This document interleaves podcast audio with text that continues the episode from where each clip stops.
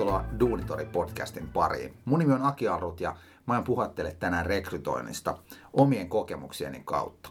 Mä väitän, että myös rekrytoinnissa olettaminen on kaikkien mokien äiti ja nyt mä perustelen teille muutamalla pointilla, mistä tämä johtuu. Ensinnäkin mun tehtävänä silloin aikanaan, kun työskentelin rekrytoijana, oli tietysti löytää parhaat mahdolliset tekijät niihin avoimiin tehtäviin, joita mun työnantajalla oli. Ja mä käytin kaikkia mahdollisia keinoja hyväksi, ilmoitushakua ja, ja myöskin suorahakua. Ja olin periaatteessa valmis rekrytoimaan ihmisiä vaikkapa baaritiskiltä, jos niikseen tulee. Kuitenkin mä tein aika mielenkiintoisia oletuksia siinä, kun mä pohdin, että ketkä henkilöt on sen arvoisia, että mä kontaktoin heitä. Tyypillinen tapa oli se, että kun mä olin jostain tunnistanut, että tämä ja tämä henkilö voisi olla meille sopiva, niin mä otin sitten puhelimen käteen tai laitoin LinkedInin kautta viestin, että olisit sä kiinnostunut näistä meidän haasteista. Mutta mä en suinkaan ottanut yhteyttä kaikkiin henkilöihin, koska mä ajattelin, että se on turhaa työtä. Esimerkiksi tämän tyyppiset asiat, joita mä kerron seuraavaksi, vaikutti siihen, että mä jätin kontaktoimatta kokonaan nämä ihmiset. Eka kohta, minkä mä haluaisin nostaa esiin, on se, että kun tämä henkilö oli vaihtanut työpaikka edellisen vuoden aikana, niin mä ajattelin automaattisesti, oletin, että tämä henkilö tuskin on valmis vaihtamaan heti uudestaan. Eli miksi mä edes kontaktoisin niitä henkilöitä, jotka on just vaihtanut. Eihän kukaan halua niin rikkonaista CVtä. Tuskin kukaan on valmis vuoden sisällä vielä katsomaan, että no joo, ei tämä ollutkaan kiva paikka mä lähden vaihtaa jonnekin muualle. Toinen semmoinen pointti, minkä mä haluaisin nostaa esille, on sitten paikkakunta, eli se, missä päin tämä henkilö asuu. Jos mä rekrytoin meille Helsingin toimistolle ihmisiä, niin mä ajattelin, että jos henkilö ei asu, sanotaan nyt vaikka tunnin päässä Helsingistä tai tuntikin on aika pitkä aika, mutta voidaan pitää sitä jonkinnäköisenä rajana, niin siihen henkilöön ei kannattanut lainkaan ottaa yhteyttä. Et miksi joku matkustaisi pitkään, pendelöisi vaikkapa kaksi tuntia jostain Tampereelta, saatika, että joku muuttaisi Helsinkiin työn perässä. Niin miksi mä ottaisin niihin henkilöihin yhteyttä? Myös ne henkilöt siivottiin pois mun kontaktointilistalta. Toisinaan tuli vastaan myös henkilöitä, jotka työskenteli todella arvostetuissa organisaatioissa, joilla oli vahva ja hyvä brändi. Niin mä totta kai sitten rupesin vertailemaan sitä omaa työnantajaa ja sit sitä työpaikkaa, missä se ihminen työskentelee. Jos se työskentelee tämmöisessä arvostetussa työpaikassa, niin hullu vaihtaisi pois, mä ajattelin sillä tavalla että miksi mä ottaisin yhteyttä, miten mä edes kehtaisin tarjota sille henkilölle mahdollisuutta lähteä pois sellaisesta työpaikasta, jossa työskentelystä monet unelmoi. No sitten neljäs kohta. Neljäs oletus. Niin oli se, että kun mulla oli tietyn tyyppinen rooli, sanotaan nyt vaikka ohjelmistokehittäjä, niin jos mä näin, että tällä henkilöllä se nykyinen rooli oli paljon kiinnostavampi kuin se rooli, jota mä olin tarjoamassa – sanotaan nyt vaikka niin, että sillä henkilöllä oli jotain esimiesvastuuta tai, tai ohjelmointikielet oli nykyaikaisempia tai muuta, niin en mä lähtenyt edes kontaktoimaan. Mä jätin nekin henkilöt kokonaan mun kontaktointilistan ulkopuolelle. Ja nyt kun tässä on mainittu neljä erilaista syytä, neljä erilaista oletusta, joiden vuoksi kontaktointilista koko ajan lyheni entisestään, niin tämä alkoi jossain vaiheessa johtaa siihen, että et, et ne listat oli niin lyhyitä, että mun oli niinku pakko miettiä, että onko tässä mitään järkeä. Edelleen mä epäilin sitä, että miksi mun edes kannattaa ottaa näihin ihmisiin yhteyttä, koska niillä on asiat niin hyvin, mutta mulla ei ollut muuta vaihtoehtoa kuin kokeilla.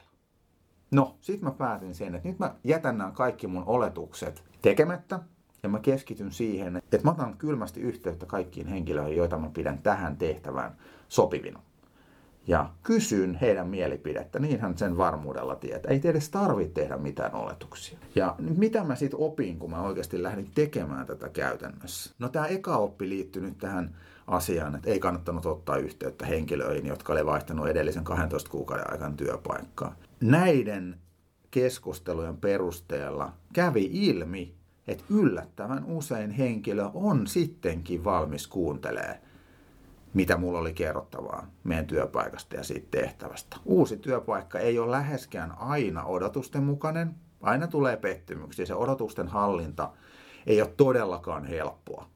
Ei se ole helppoa sen suhteen, että työnantajan pitäisi pystyä realistisesti kuvaamaan, mitä se tulevaisuus ja arki on, eikä myöskään työn tekijälle ole helppoa kuvata sitä omaa osaamistaan tismalleen sillä tavalla, mikä on faktaa ja mikä toteutuu sitten siellä arjessa, koska on tosi paljon erilaisia muuttujia. Mutta lähtökohtaisesti se työpaikka ei läheskään aina ole siis odotusten mukainen, joten yhteydenotto voi saada ammattilaisen vaihtamaan työpaikkaa hyvinkin nopeasti. Jopa ihan muutaman kuukauden aikana. Se oli hyvä, mä sain sitten nämä ihmiset mukaan sinne listalle. Mä otin aina yhteyttä kaikkiin ihmisiin riippumatta siitä, kuinka kauan siitä työpaikan vaihdosta oli aikaa. Vaikka olisi vaihtanut edellisellä viikolla, niin mä otin niihin yhteyttä. No sitten jos mennään siihen paikkakuntakysymykseen, eli ei vitsi ottaa yhteyttä ihmisiin, jotka asuu niin kaukana, että se työmatka osoittautuu liian pitkäksi, tai se vaatisi muuttamista sinne työskentelypaikkakunnalle, niin mä unohdin senkin. Mä rupesin kontaktoimaan ihmisiä, jotka asuivat Lapissa, jopa ihmisiin, jotka asuivat ulkomailla tavallaan se harha on näissä oletuksissa se, että jos mä itse en ole valmis muuttamaan toiselle paikkakunnalle työn perässä, niin kuin mulle sattuneesta syystä on tosi vaikea ajatus, että mä muuttaisin vaikka Turkuun tai Tampereelle tai Kouvolaan tai jonnekin muualle. Mutta ei se suinkaan tarkoita sitä, että kaikki ajattelisi samoin. Moni sanoo, kun mä otin heihin yhteyttä, että kiva, että otit yhteyttä. Olenkin ajatellut, että vois muuttaa paikkakuntaa. Mun elämäntilanne on semmoinen, että se mahdollistaa sen, että mä voin muuttaa vaikkapa Jyväskylästä Helsinkiin tai Oulusta Helsinkiin tai niin edelleen. Edelleen, kun mä lakkasin olettamasta ja mä menin kysymään niiltä hakijoilta, mitä mieltä te olette, onko tämä mahdollista, niin yllättävän usein sieltä tulikin positiivista vastakaikua. No entäpä sitten nämä tyypit, jotka työskentelee näissä arvostetuissa työpaikoissa, joiden osalta mulle tuli vähän kiusallinen olo, että miten mä viitsin näille tyypeille edes tarjota työpaikkaa yrityksestä, joka on paljon tuntemattomampi eikä lainkaan yhtä arvostettu. Mutta sitten näiden keskustelun perusteella paljastui sekin, että yritysmielikuva ei läheskään aina vastaa todellisuutta. Se saattaa olla hieno brändi, kenties joku kuluttajabrändi, joka kaikki arvostaa, mutta se ei välttämättä työntekijöille olekaan onni ja autuus. Vaikka olisikin hyvä työntekijäkokemus tietyllä osalla siitä henkilöstöä, niin se voi olla, että joillain yksiköillä, joillain tiimeillä ei sitten olekaan yhtä hyvä tilanne. Vaikka on joku tunnettu brändi, niin siellä voi esimerkiksi markkinointi-ihmiset olla aivan täpinöissä. Tämä on hieno paikka olla töissä, mutta sitten taas ohjelmistoalan, IT-alan ammattilaiset saattaa kokea, että tämä ei niin kuin lainkaan tue sitä mun kehittymistä, tämä kulttuuri täällä organisaatiossa. Eli ei kannata myöskään antaa sen yritysmielikuvan hämätä, vaan ottaa yhteyttä ja kysyä yksilöiltä, että mitä mieltä olet. Tykkäätkö nykyisestä työstä? Olisitko valmis kuuntelemaan uusista mahdollisuuksista? Työntekijöiden preferenssit vaihtelee, että se voi olla niin, että se firma ei sitten pystykään tarjoamaan mitään muuta kuin sen tunnetun brändin, mutta ei niitä asioita, mitä se työntekijä pitää merkityksellisenä siellä arjessa. No sitten tämä vikakohta vielä, eli tämä rooli, että entäpä ne tyypit, jotka työskentelee mielenkiintoiselta kuulostavissa rooleissa siellä muissa organisaatioissa, niin kannattaako niihin ottaa yhteyttä? No totta kai kannattaa. Mä lähdin heitäkin sitten kontaktoimaan ja sitten sen perusteella tulin siihen lopputulokseen, että kukaan ei osaa arvata, mikä on kenenkin mielestä kiinnostavaa ja mikä ei.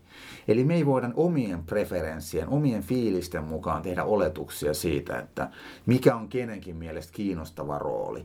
Esimerkiksi se ohjelmistoalan asiantuntija, jolla on se esimiesrooli osana sitä positioa, niin se voi kokea, että se ei välttämättä haluakaan jatkaa pomohommissa, vaan kaipaa haasteita asiantuntijana tai teknologian mieltymykset, että mitä teknologioita siellä organisaatiossa käytetään, niin sekin on täysin yksilöllinen asia.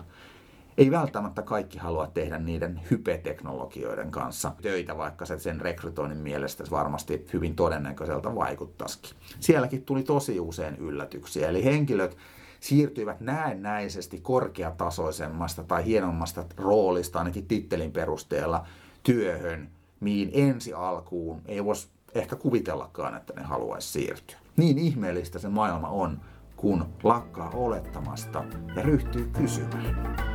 Thank you.